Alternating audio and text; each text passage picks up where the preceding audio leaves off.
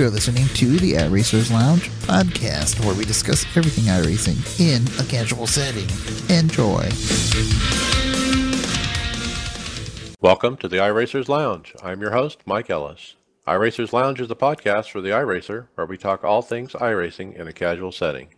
Joining me are the usual characters Chewy Side 55, Carlos Fonseca, and Brad Miller. Hey. How's it going? Pretty good. Let's uh, jump right into it. Uh, Texas NIS. Uh, what did you guys think? Uh, kind of a mixed bag for the team this week, huh? Yeah, well, it started out with uh, what one tire model and went to another. Am I right? Uh, More of an adjustment of something. Yeah. But either way, I, I had a uh, a uh, 28th and in the fixed. Uh, got wrecked a lot, and uh, I got a 12th in the open. Uh, Sunday morning, I was running fifth with four laps to go, and second and third wreck, and took me with them. So finished 17th in that one. So uh, opportunities lost. There's nowhere to go here, you know, and the track blocks up. It's just like there's nothing you can do. Yeah, well, I was getting ready to make a move on on uh, fourth place. He was pushing up out of two. Had followed him for a few laps there, and uh, you know, when you're running wide open, you're going to come out right at the wall, and when they start wrecking just right in front of you, almost, uh, you're you're it- slamming on the brakes. You're just going to go more toward the wall anyway. So you you, were committed. Uh, yeah, and the same thing happened to me. Uh, I'll tell you about my result real quick, but basically, lap one, turn two, the guy up ahead of me got loose, and he started. You could see him, you know, sideways, and he was going to spin down to the bottom. And I let off that gas just a little bit, but like you said, I was committed. And as soon as I just barely got off that gas, the, my car came around. And of course, uh, Jonathan Dickert was right behind me to finish me off there. Uh, you know, he had nowhere to go. But uh, anyway, it was a rough race that first uh, that first event because I got wrecked out in lap one. It was horrible. Yeah, that that that was, that, I think, probably one of the biggest problems was to have a fast race car. You were you were on the edge, and like you said, when when you let up and started uh, spinning, if the guy behind you hits the brakes, then he's in worse shape than you are, because you're you're just about out of control coming off of two. But if nothing happens and you can stay on the gas and whatnot, you're you're hauling butt through there. Yep. Yep. Did you see uh, any wrecks like where they in the front where they go down the grass and then they come up real hard into one? No, no, we had one guy that that spun down through the grass and stopped on the track uh, to bring out the caution so that he could catch back up. People were complaining about that. I was in one race where I think Carlos was in there, and uh, my goodness, I don't know what happened. It was behind me, but I mean, they just raised Cain at each other for 60 laps, probably. I mean, just going on and on, and everybody's like, shut up. Oh, that race. Yeah, you'll remember it when I tell you about it.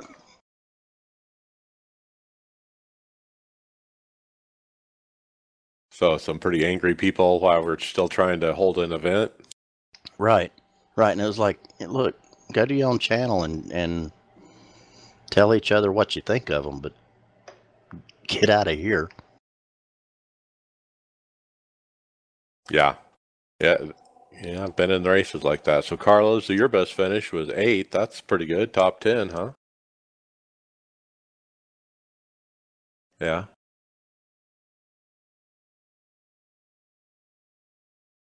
Just green flag runs and bad bad strategies. What put me back a little bit further. But I was the last car on the lead lap. That's how many cars got lapped all the way up to eighth place. Uh, car though was. Uh, I don't. I don't know what to think about it. I mean, I didn't make a change at all in the entire race. Which is odd. We were talking about that. Usually, you're do- always trying something. Yeah, my it's like from the first pit stop. I'm changing something to get it right, and this one was right from the start. But I probably should have made an adjustment there on the last stop, just because it finally started to go away, and it was too late again. But I had to run 47 laps to the end, and I don't know. I guess a decent result for a random setup that I somehow threw together out of nowhere. Yeah, we'll be talking about that a bit later, where Yep. they made a change to the A car, which required a bunch of major setup changes. And So yeah, Yeah, Yeah. ended well, it was a good job too, Carlos, on the setup changes too. I mean, this car that we ran was was good.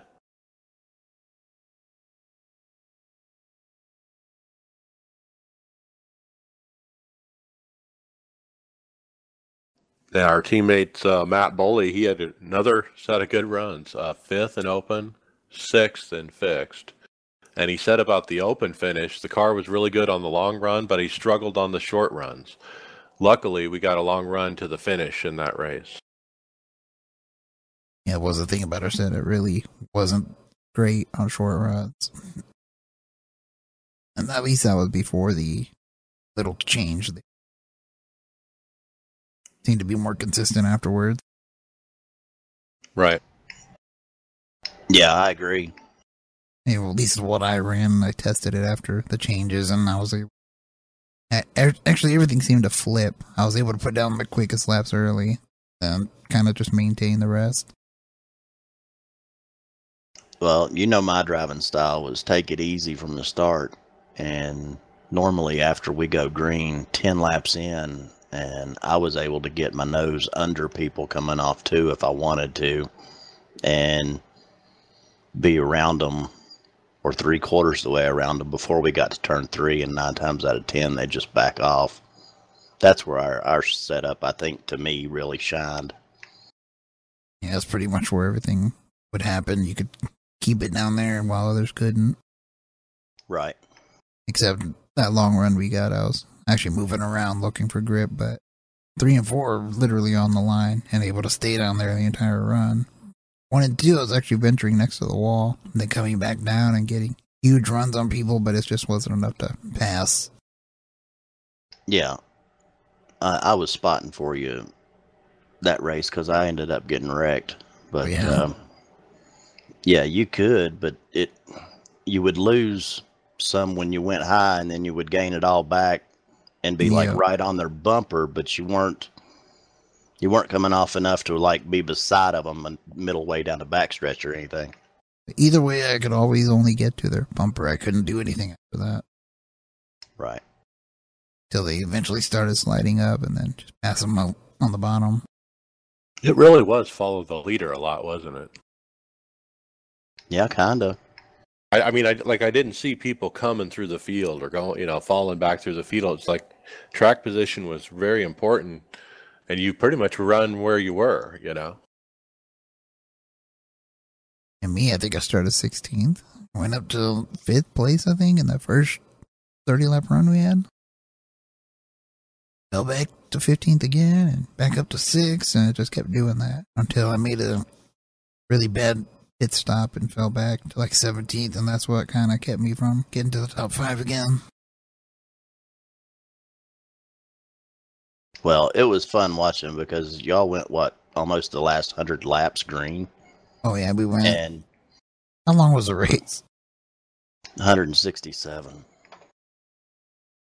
60. So that's, yeah, pretty much the last 130 laps went green.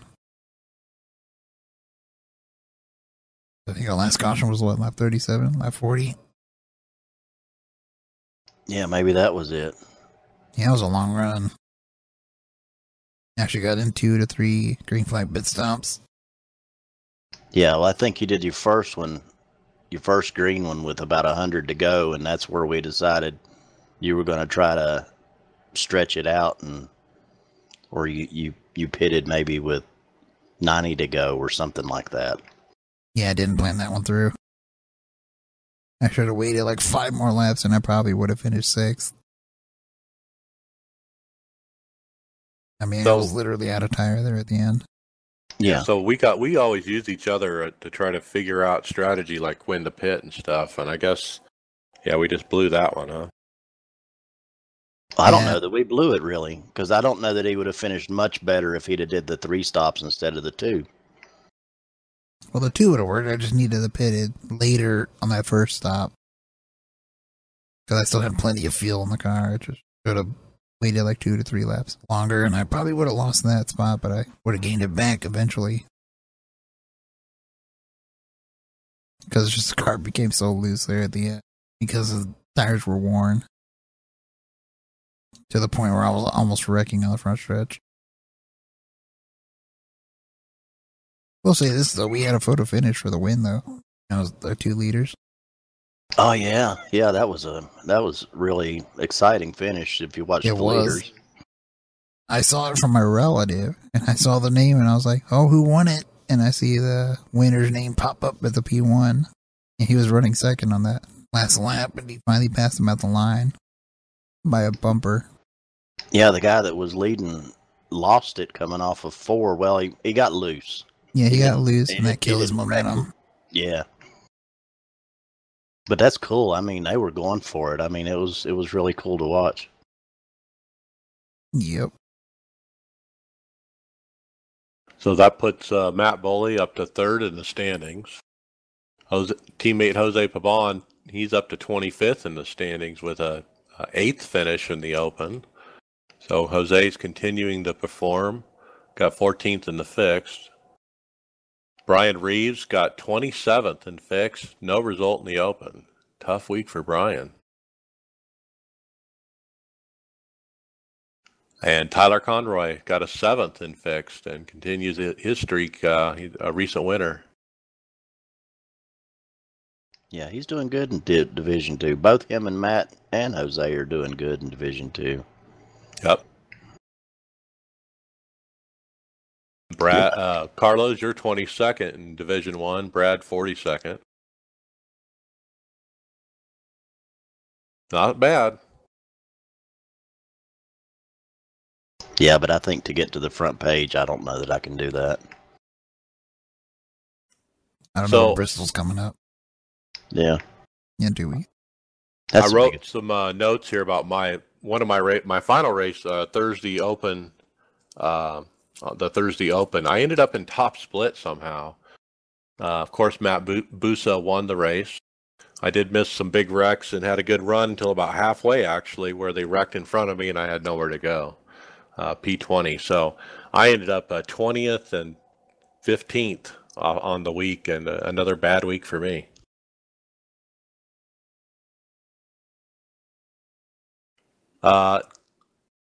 John Hammer and, his, and those guys over at the NASCAR iRacing page uh, put out the stats on Texas. They had 981 is how many racers we had for fixed, and 625 in the open.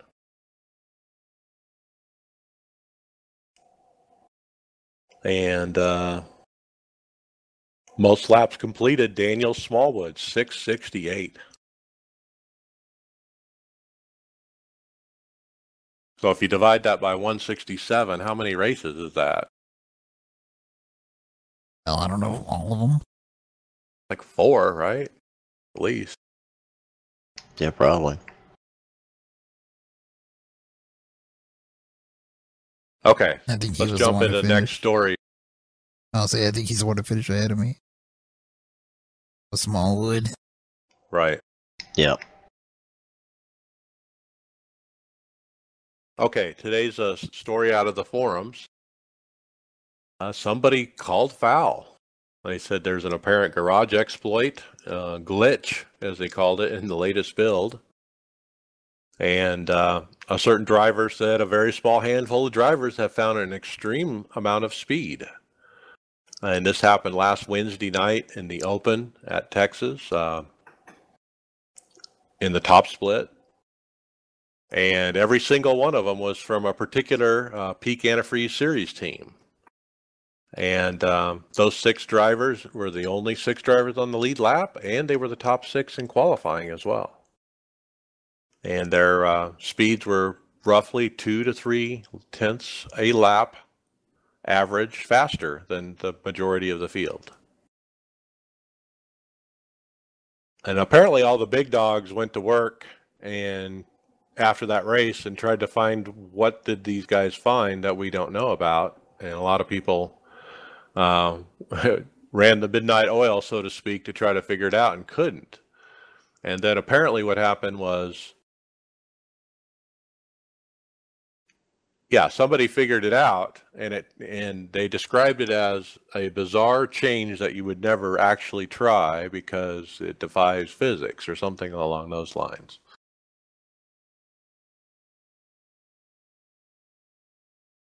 So anyway, it was quite a story on the forums. Uh, nine pages so far uh, about it, and a lot of people calling people out. Um, a lot of people, you know, claiming uh, you know, something's uh, amiss here. And what happened was, at some point, iRacing came out and said, "Look," or or what they did is they they redid the basic or the fixed setups, and they deployed those. When was that, Carlos? Like Tuesday or Monday before this? What? When iRacing changed these setups, It was the same Oh, thing as changed dirt, Thursday. Wait, what? no, we're talking about the camber thing. Oh, okay. Yeah, the camber thing was Thursday. Right. So anyway, they put out fit, uh, brand new fixed setups, and then people looked at those, and they saw that the cambers were way different than what we normally would do. And that turned out to be the quote special change that they that one team found that got them the extra two to three tenths. And so uh, other people on the forums published it like publicly what the change change is, and it said it was up three and a half on the left rear camber and down three and a half on the right rear camber. And uh, so that was the magic setting, so to speak. So yeah, what do you guys think? Uh, and Carlos, how did we react? You had to rebuild a setup because of all this stuff, right? Only had to change like three things. Right. Really, what it messed with was the toe. Cambers obviously had to change them to what they were telling you to. The toes were a little out of whack after that. So you had to readjust the toe after you did the mm-hmm. camber. Yeah. The setup we ran Wednesday, though, that was just a completely done from a 2015 Atlanta set that I had laying around. Threw everything at it to get it to work, and then finally, that's where we ended up running. And then you had to make these changes though in going into Thursday, right? Yeah, because I reloaded the set and it failed right when I got on the sim, and I didn't see the release notes of what they, you know, the patch they threw in there to fix the problem, or a little update that they had.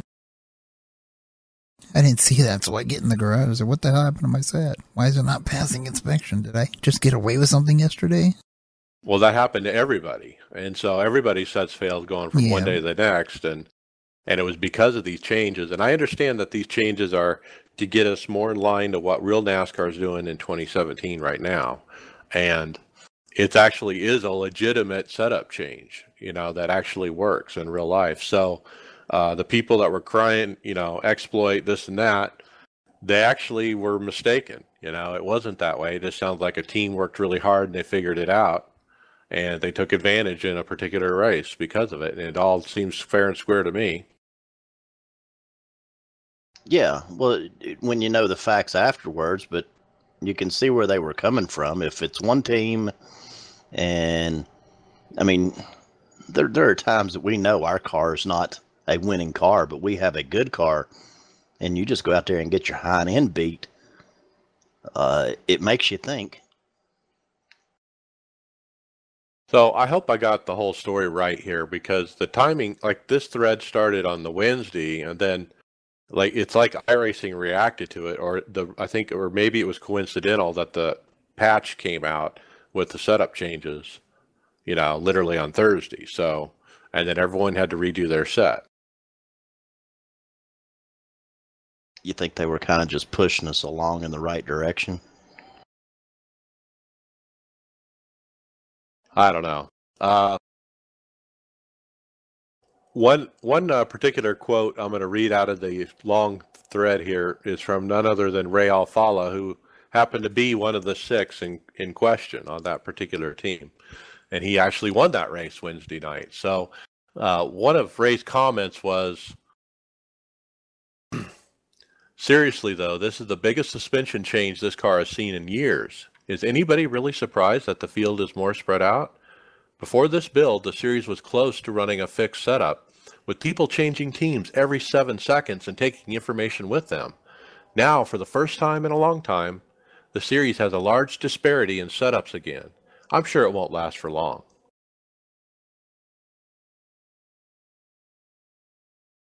And he has a good point. Yeah.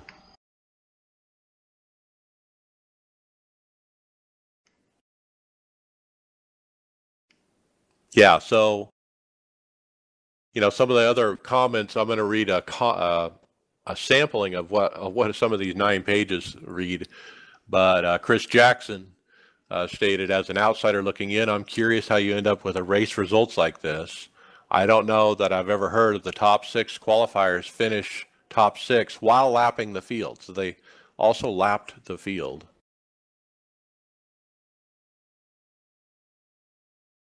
Yeah. Well, I mean, going back kind of to Ray's thing, it, it you don't want that really. That isn't good racing. I mean, who wants to go race when you know you're going to get your ass whipped before you even hit the track? Right. You want to take it on as a challenge but not sit there and go, well, I don't even know why I'm doing this. You don't want to do, you don't want to be be in that position. Well, you know, the bottom line is everybody got their ass whipped that night, and then they started crying foul, and there wasn't a foul; it was just good racing. I mean, you know, we've raced against Ray, we've raced against Bussa.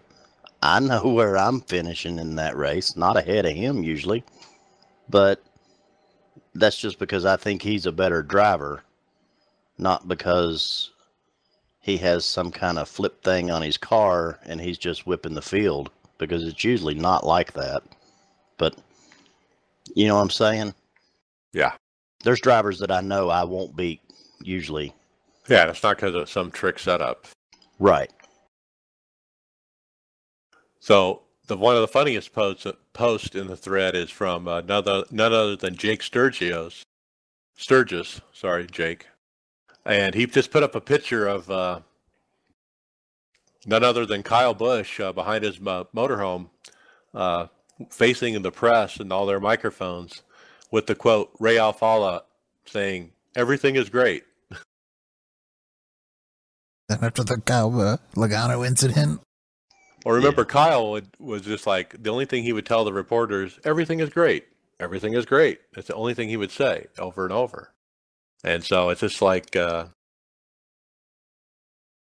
you know, it, it, was kudos to Ray and his team. That's what I'm trying to say. And uh, uh, and I I also think that we deserve to you know tip our glass to Ray and his team because uh, it was amazing what they did that night, and they did it just using the the setup and the way the sim is designed. There was not no exploit. They changed a couple settings on the setup, and and they had great cars. You know.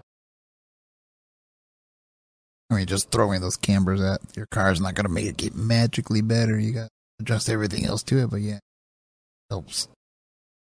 Yeah, and how did somebody come up with that? Yeah, I really. What do they you, do? You just sit there? Yeah, you know what I'm saying? I mean, out of all the stuff that you would think of, okay, what can I do to make this car faster? Oh, I got it. I'll max out the cambers. Yeah, that would be like maybe the last thing in the world you would try.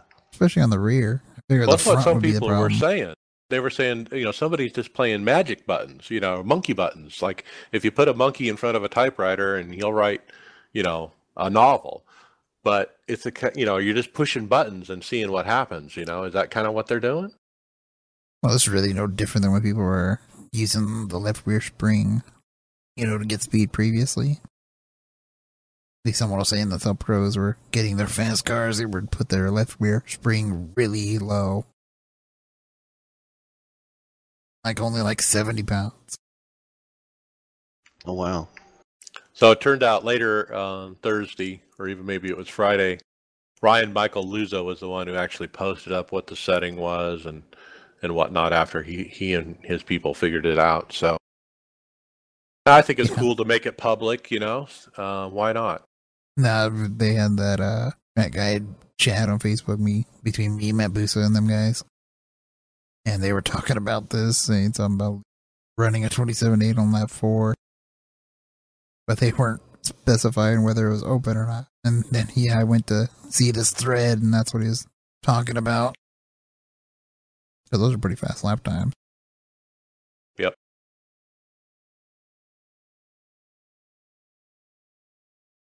Yeah, I Okay. even saw some things where people were pretty mad that that somebody went public with it.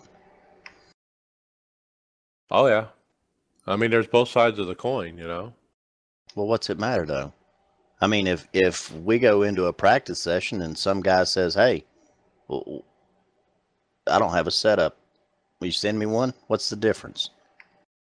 Right. He just went more public than just a room, but you see what I'm saying? Well, uh, they race again tonight, and maybe I'm going to watch just to see what happens. All right, Brad, what's next? I have no clue. Release notes. All right. Um, And that's what this all came down to is season two, patch three. uh, let's see here. They they did a lot of release notes. It was like almost every car had something. Um, uh, I think the big one I saw was the A car. the you know, the, the spindles need to be adjusted a bit. Um, or no, it wasn't the A car. It was uh, yeah, it was the A car. The spindles need to be adjusted a bit. There was a slight pull to the right in the previous build under braking that should have not been there. Yeah, and that went across the Chevy, the Ford, and the Toyota, and uh, it, it doesn't seem to have done it to the Xfinity cars, though. Was just a, Yep. and they put the um, uh, The setups have been updated. That's the one that we've been talking about all the more all to, the whole day so far. Uh, so they've updated all the setups on a lot of these cars.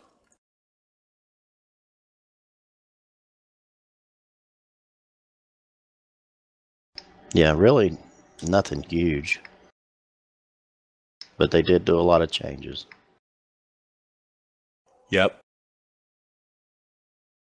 And uh, one thing that you know Steve Reese had pointed out about this is here's what he says: the fact is, during testing, we will never find everything that you guys will. We tried our best to eliminate some blatant exploits with this build, and I'm sure you guys will find some new ones over time.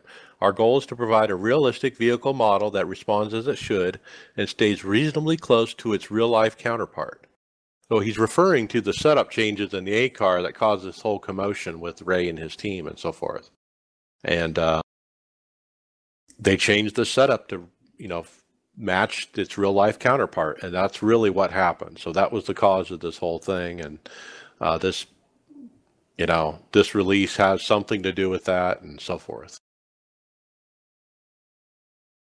Yeah, but it- you know, in my mind, testing just gets you about halfway there because you may know, okay, I've got a good setup or I've got this, this, this, but when you start running a race with a full field, or at least now, there most of them are over at least thirty cars, and after hundred laps, your setup is going to be different because if you're not changing it to try to i don't know uh, compete with the track change for the rubbering in and everything else then you either had a really good setup or you're kind of getting yourself out to lunch because like carlos said nine times out of ten we are changing things from about the first caution on Yep.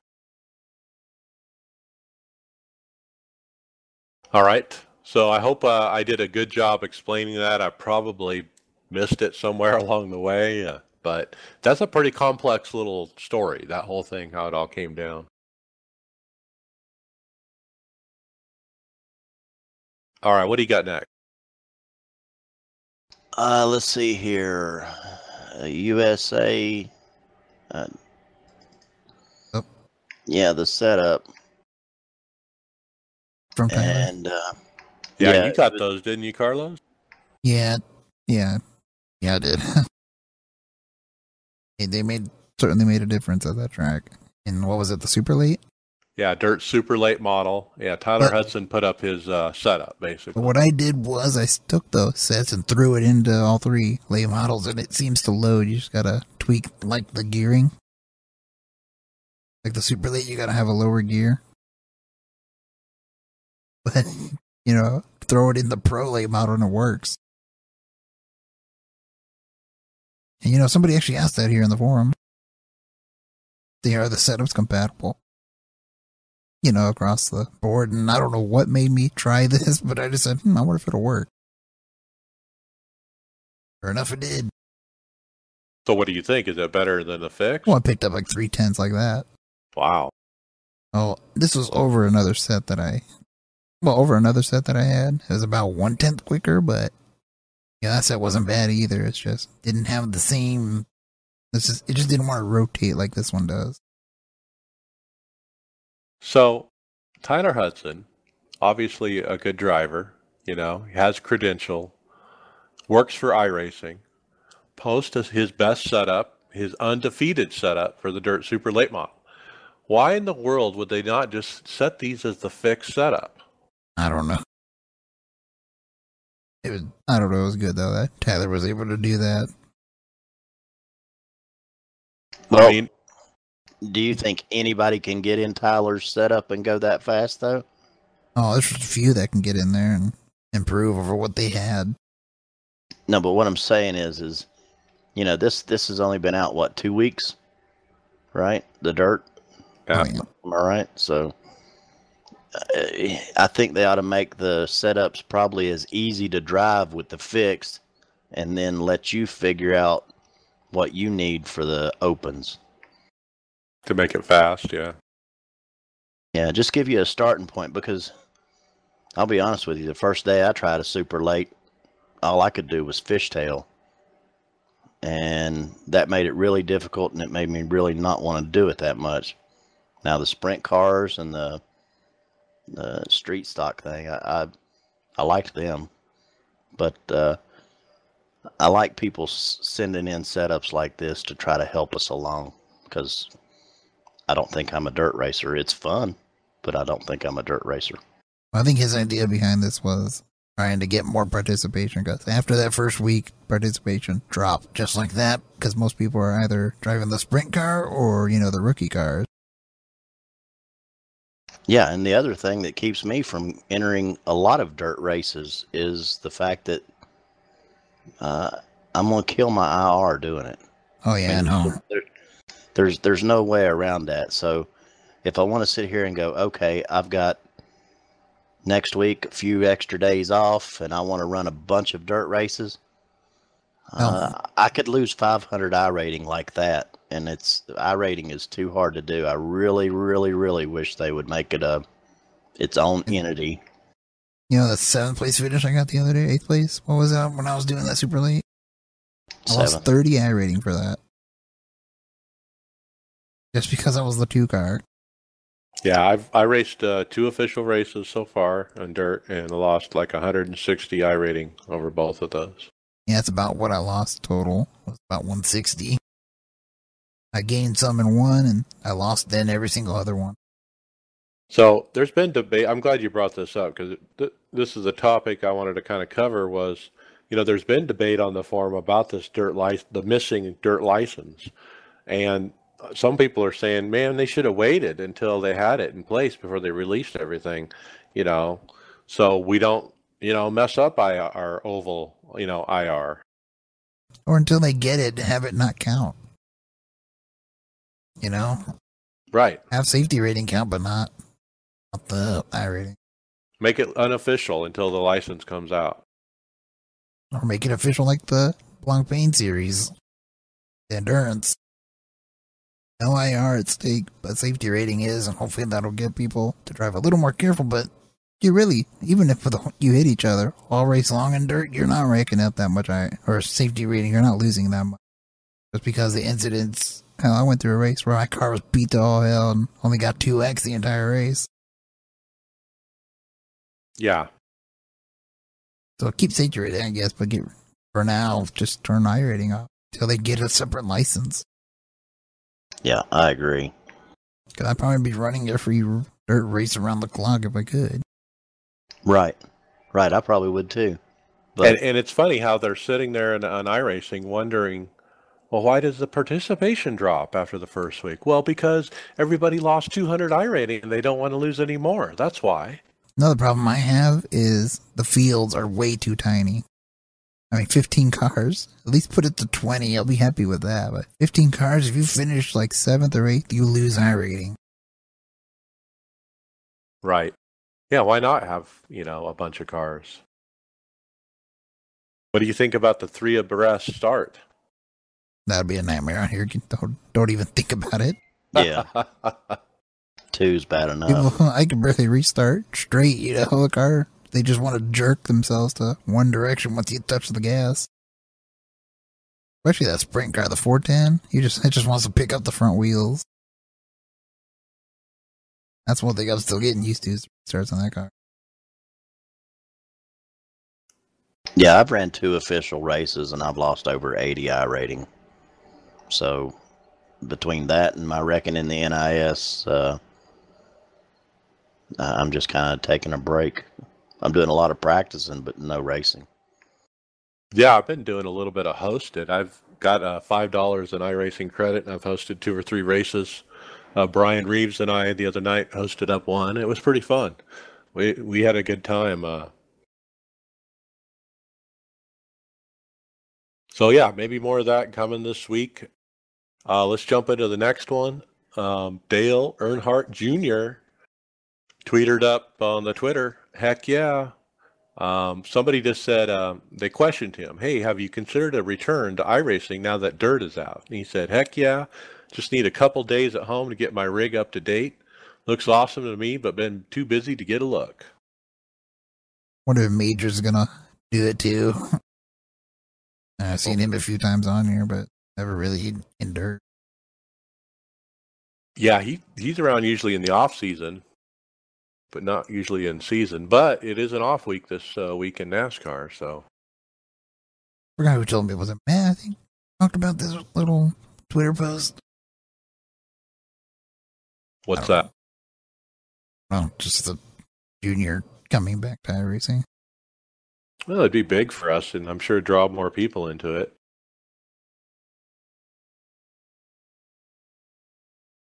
I mean, that's how I heard of uh, iRacing was through NASCAR, and I think specifically maybe even through Dale Jr. I think even that's know. how I first heard about it. Was I don't even know how that. I found this. So when he just twittered that just the other day, some other person that was like me, you know, hey, they saw that for the first time. That's first thing they've been first time they've been exposed to it. There's got to be somebody out there like that, and they're thinking, okay, I'm going to try that. If Junior wants to do it on his off time, it sure must be worth doing. Well, you- you see that all the time though on some of these uh, these live feeds. You see people like, "Is this real?" And how do I do this? So, you know, Junior should should just go to like Larson's house or any of the younger drivers. Say, hey, let me let me try this real quick. Yeah. Get on their rig. I'm sure he knows somebody with a rig like TJ. I think Logano has one too. Pretty nice little thing, little rig that he's got. I think he has one of those MPI wheels. Yeah, the real steering wheel, but with the sim wheel. I don't know what he used. I saw a video a couple years ago. Yeah. All right, what's next? Uh, let's see here, sprint car and NASCAR racer, uh, Christopher Bell, helping us get up to speed at iRacing on dirt track expansion in this video. Uh, it's it's pretty cool little video because he explains a whole lot of things. about how to run the tracks, like run down at the bottom, you know, but then eventually you have to go to the top as the track wears out and stuff like that. Yeah, and and you know, I, maybe I just don't watch World of Outlaws enough, but he was showing like in the 410, like I, I kind of thought the idea was to go in there and sling that son of a gun sideways and then shoot off the turn. And he explained it the fast way around is just to turn the wheel a little bit. Less turn equals more speed. And he was right. Ain't that the truth?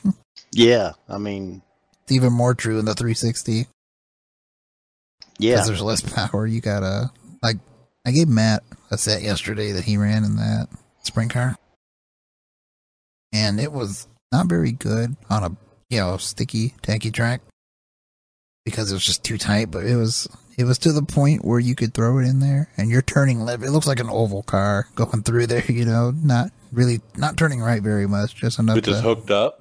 Yeah, just enough to correct the car a little bit because it does get sad with its dirt, but you're really turning more left than you should be. Even you know, he was there at the end of the race. He was running laps comparable with the leader, and that was someone like Timmy Hill, and I forgot who else was in there. Another top high rated driver.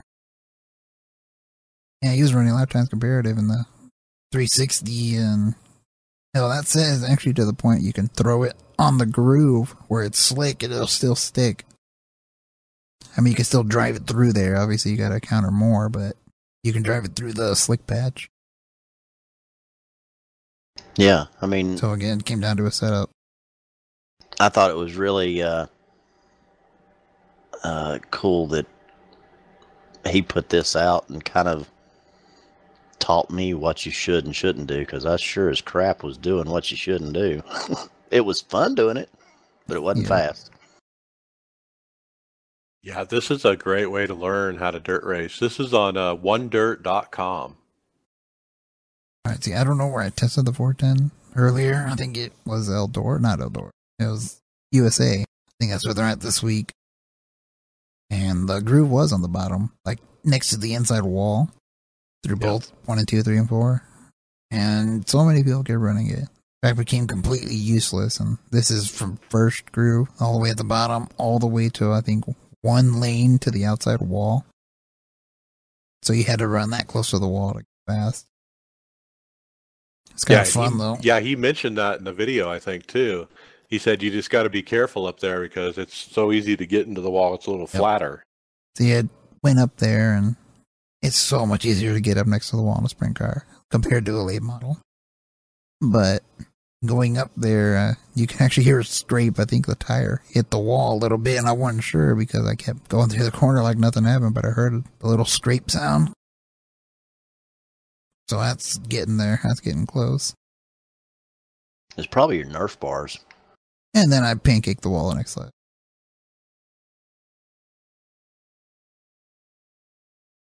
Pretty cool. Yeah, check that out. OneDirt.com. Uh, next up, hardware. Uh, NVIDIA announced their new Titan XP. And yes, it is called Titan XP. And you'll say, oh, don't they already have a card name, name that? Yeah, they did. like the third Titan.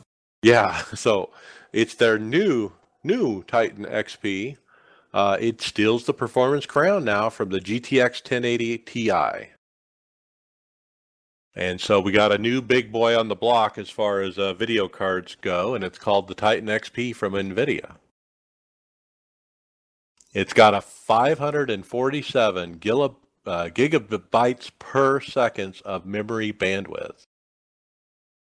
That's unreal. What's the price of this thing? Twelve hundred. Yeah, 1200 bucks. Yeah, that's Uh-huh. unreal too. Depends on how much more it beats out the 1080 Ti. Then They haven't tested it. Uh, this is an article put out by PCWorld.com. Uh, they stated that they haven't tested it. They're just going off of uh, the release uh, uh, information from the company. Hell, I can barely afford my 1070. What's a 1080 go for? I don't know, was it 600 bucks? Half. 70 something? Yeah, and that's still a whopper card there, but about half the price. Tell me, I found my problem with my.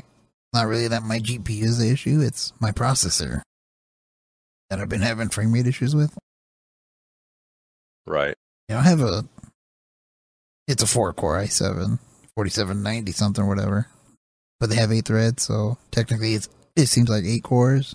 But if one of those, any one of them, if any one of those uh, maxes out, it'll start to bring down your performance. Took me weeks to figure this out. And I looked, put up a graph there, and it shows the first core maxed out. I don't know why it's not using all across the whole thing, but that's what my issue's been. Any fix? Huh? Is there a fix or what? I don't know. I'm just probably gonna try to overclock it and see if that gives me some more headroom. So the final uh, sentence here from PC World is uh, so gamers who want top of the line graphics performance at a high but not outright ludicrous price will probably want to stick with the GTX 1080 Ti. Ti. And even then, that's only if you're like, you know, have three screens at anything above 1080p.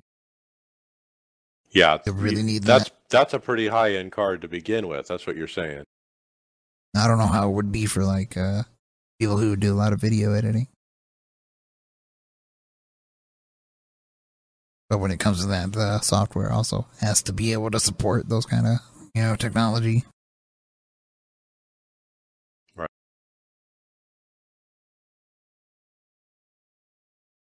Okay, what do you got next? Uh, let's see here. Simability came up with a uh, genius idea of using a piece of pipe between the wheel base and a G27 or a T300 wheel rim. And the reason they were doing this was uh, to get your steering wheel mounted lower so they could come up with a more realistic dash and I guess it's it, it from some of the pictures showing it's putting your uh, It's a steering wheel base. It's like get it out of the way. Is what they're doing. yeah, so that they can put other things around their dash, and it looks like put their uh, monitors even closer to where their wheel is instead of being back some. Right. Because it looks like the steering wheel's just about right up against the screen. I've, I've I saw this article and or this thread, and I always wondered why not all the wheels are like this. Why are they not designed this way? Because that stupid base is literally in the way. It's literally right where the center monitor needs to be. Yeah, my guess is they're trying companies are trying to appeal to a wider range of people, people that don't have a dedicated rig. Yeah, just a desk or whatever. Just a desk mount, right? Yeah, I think that's what their main reason might be behind that. But it would be cool if they start off on this like out of the box. Or an option at least. You know, it's kind of Yeah. neat to have that. You know, one foot extension or foot and a half extension or whatever.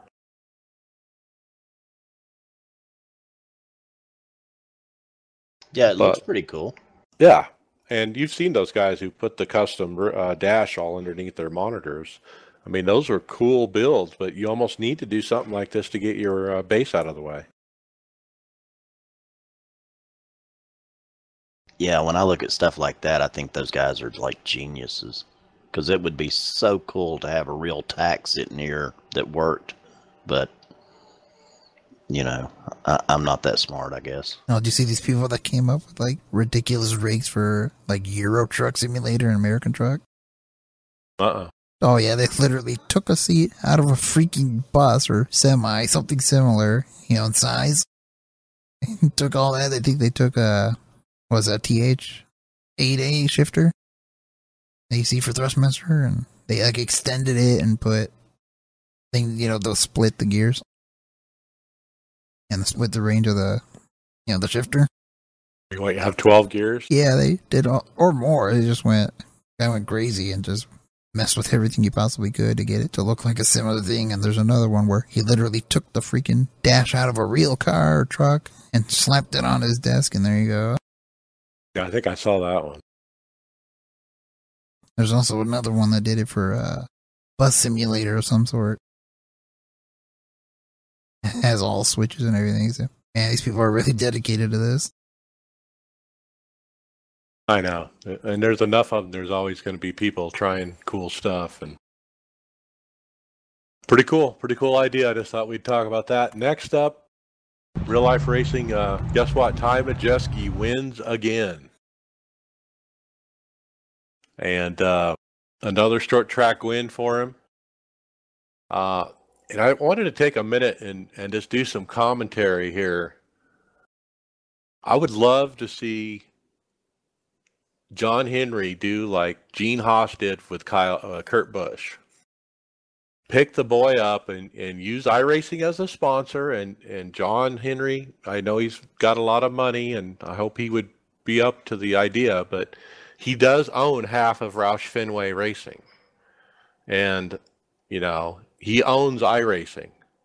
So why not put those two things together, much like Gene Haas did with Haas Automation and Kurt Busch, because they didn't have a sponsor. But hey, the kid can drive. Let's put him in a car. You know, this is the same situation. I was gonna say they better do it soon since Roush is pretty much up there again. They're finally competitive, competitive once, you know, once again.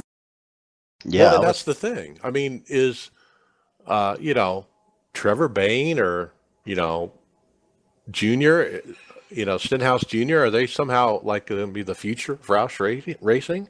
No, uh, Ty Majeski is. Put yeah, him I'd, in the car. I'd replace uh, Bayne with Majeski. Keep Stenhouse there. He, he shows promises every now and then, but Bayne, I don't know about him. Yeah, they need to replace Bayne and put Majeski in the car. That's you're absolutely right. Leave Bayne there to coach him. Well, but we'll this is the future of Roush Fenway. They need to take it, a uh, hold of this. We'll see how he does here at Iowa, and that'll be the sign there. Whether you know if he does good, they'll probably throw him into a higher ride or maybe a full time ride in Xfinity. Yep. Yep, it could happen. But Hopefully. but really, to be honest with you, the uh, Roush hadn't done crap in a long time, but here recently, yep Bayne and and uh, Stenhouse are finishing decent. I mean, they they have their mistakes, but they're finishing decent. Um, I, what did they do? Find out that if you adjust the rear cambers, you go faster. Probably. That's my joke for the day. I don't know. Yeah. Did you notice at Texas though how many uh, different names that were really fast? You know, because of the repave. You had Michael McDowell up there. Chris Buescher oh, doing pretty well. And hell, I was hoping Ryan Blaney could have won that race that Sunday, but that didn't work out. He was looking good for the first two thirds of the race. Yeah. Yeah, they have speed now. They just they've just got to finish it off, but they they do have speed. It may not be like the top four teams, but they do have speed. And and to be honest with you, it kind of looked like that uh, Gibbs was out to lunch this this week. I think their highest finisher was in the teens. I know that's scary for Kyle Busch, uh, Denny Hamlin, those guys. Man, you kind of expect that with uh, Suarez, swerving Juarez, but not the other guys. Yeah, I well, think Suarez's problem is he just got thrown into a cup car too quickly. I just think the timing is right. Uh, you know, if John Henry, if you listen to this, boy, why don't you sponsor this boy in Cup? Let's see him take the jump. Bring back the 16 car. You know, let's put him in a third car. Could do that. iRacing's got the big push with dirt right now, and, and uh, you know, to get some more exposure for that. You know, it'd be good to put him in a cup car, you know, and uh, you know, we don't have a charter for him over there at Roush Fenway because they leased it out. But uh, we all know Ty Majeski can qualify, so you'll be able to get in the field on on cues probably. Yeah, and there's been a few races this year that they've only had 39. They haven't had 40 cars. Right, so that's probably not even an issue. Right.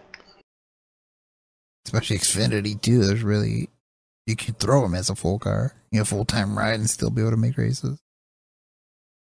Well, and it makes you wonder: Does he have the money to really do it? You know, how much does it cost to run a Cup car? Is it like fifteen million now or something? Um, you know, Gene Haas has a lot of money, but so does John Henry. I wonder, you know, who's the big boy on the block?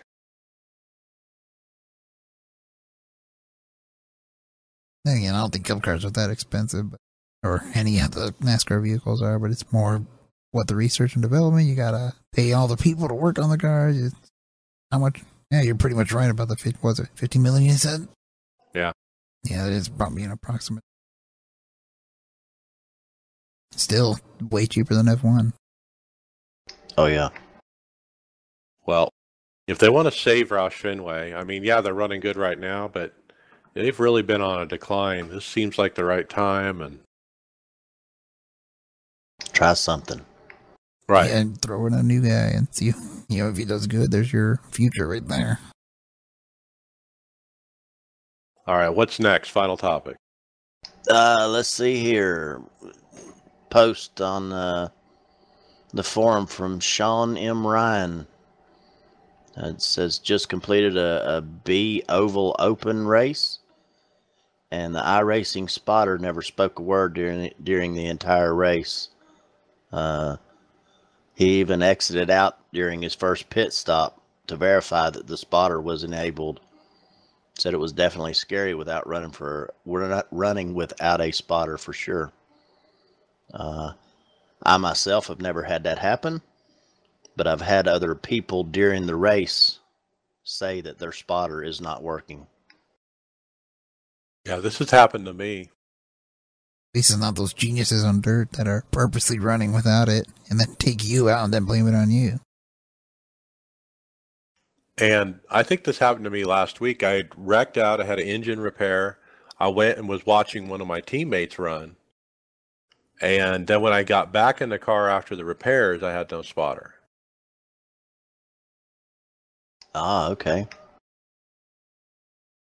So David Tucker posted up on this thread. He's from iRacing. And his quote is, I'm stumped. So iRacing doesn't have a fix for this right now. And um, and another thread I saw, they were actually looking for recreation steps. You know, how how does this happen? What were you doing when it happened? And uh, there a lot of people posted up. It happens during team events, you know, where different people are sharing the same car. It seems to happen often there, but like I just said, I experienced it in a regular event as well, and so uh, I think they're still trying to figure that out. So um,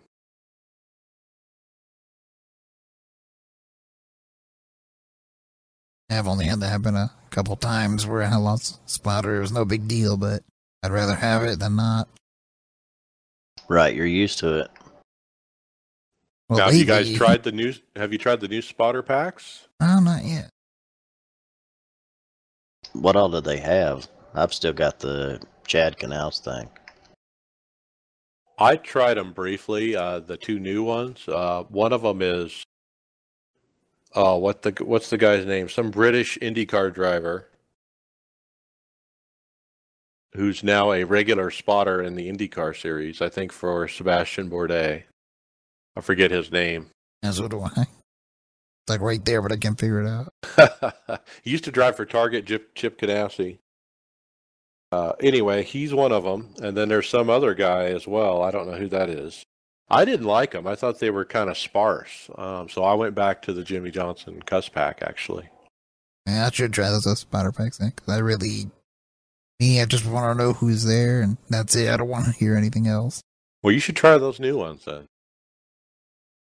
There's like, uh, who was it? Or if you listen to Radioactive in Martinsville, I think it was Dale Jr.'s TJ Majors was talking to him, or somebody was spotter, and he said something like, "Well, you're turning good." There, Jr. was getting furious about that. He said, "You don't need to tell me what I'm doing. Just tell me when someone's there, or something like that." Because he's ready, you know, when they key up the mic, he's ready for action. You know, something's about to happen around him. Yeah, too much information. All right, let's uh, jump into final thoughts. Uh, Carlos, what do you got? Oh, I don't know. Off week. Nothing, what are you going to do guess. from off week? Probably lose my high rating, Yeah. and you probably know why. Uh, there's our title. Yeah, yep. What, gonna lose high rating? Yeah. Probably going to lose my I rating. There you go. All right, Brad Miller, final thought. Uh, along the same lines, uh, iRacing needs to get dirt its own license. I want to go out there and have fun with everybody else without uh, sabotaging my oval license. Yeah, I have to be the third person to agree with that. All right, go back to my final thought again. Uh, the Nurburgring 24 it's coming up here in a week Oh, or two. And uh let's see, I think Meme and Colton and Jason K. Miller are are trying to get a team together to run that with the the Audi. And apparently a lot of my backups have bailed on me, so so if anyone's interested, just you know, contact us. There you go. Here's your chance to get on uh, one of these teams. Uh, not a lot of interest from our team on this particular race, huh? I don't think the way Colton's speaking, or he wants to either run with four or five drivers for a 24 hour race at one of the hardest tracks out there. I mean, Yeah, I'm ready to- for it. I'm up for it. It's just kind of hard. I'd try to get a couple more guys than that. No, I think was it Brian? No, this yeah, it was Brian. I think he only ran four people for Daytona. Yeah. know. me and him were set to do the just me and him for the Sebring 12 hours. Oh well, that's just throwing it out there. Yep.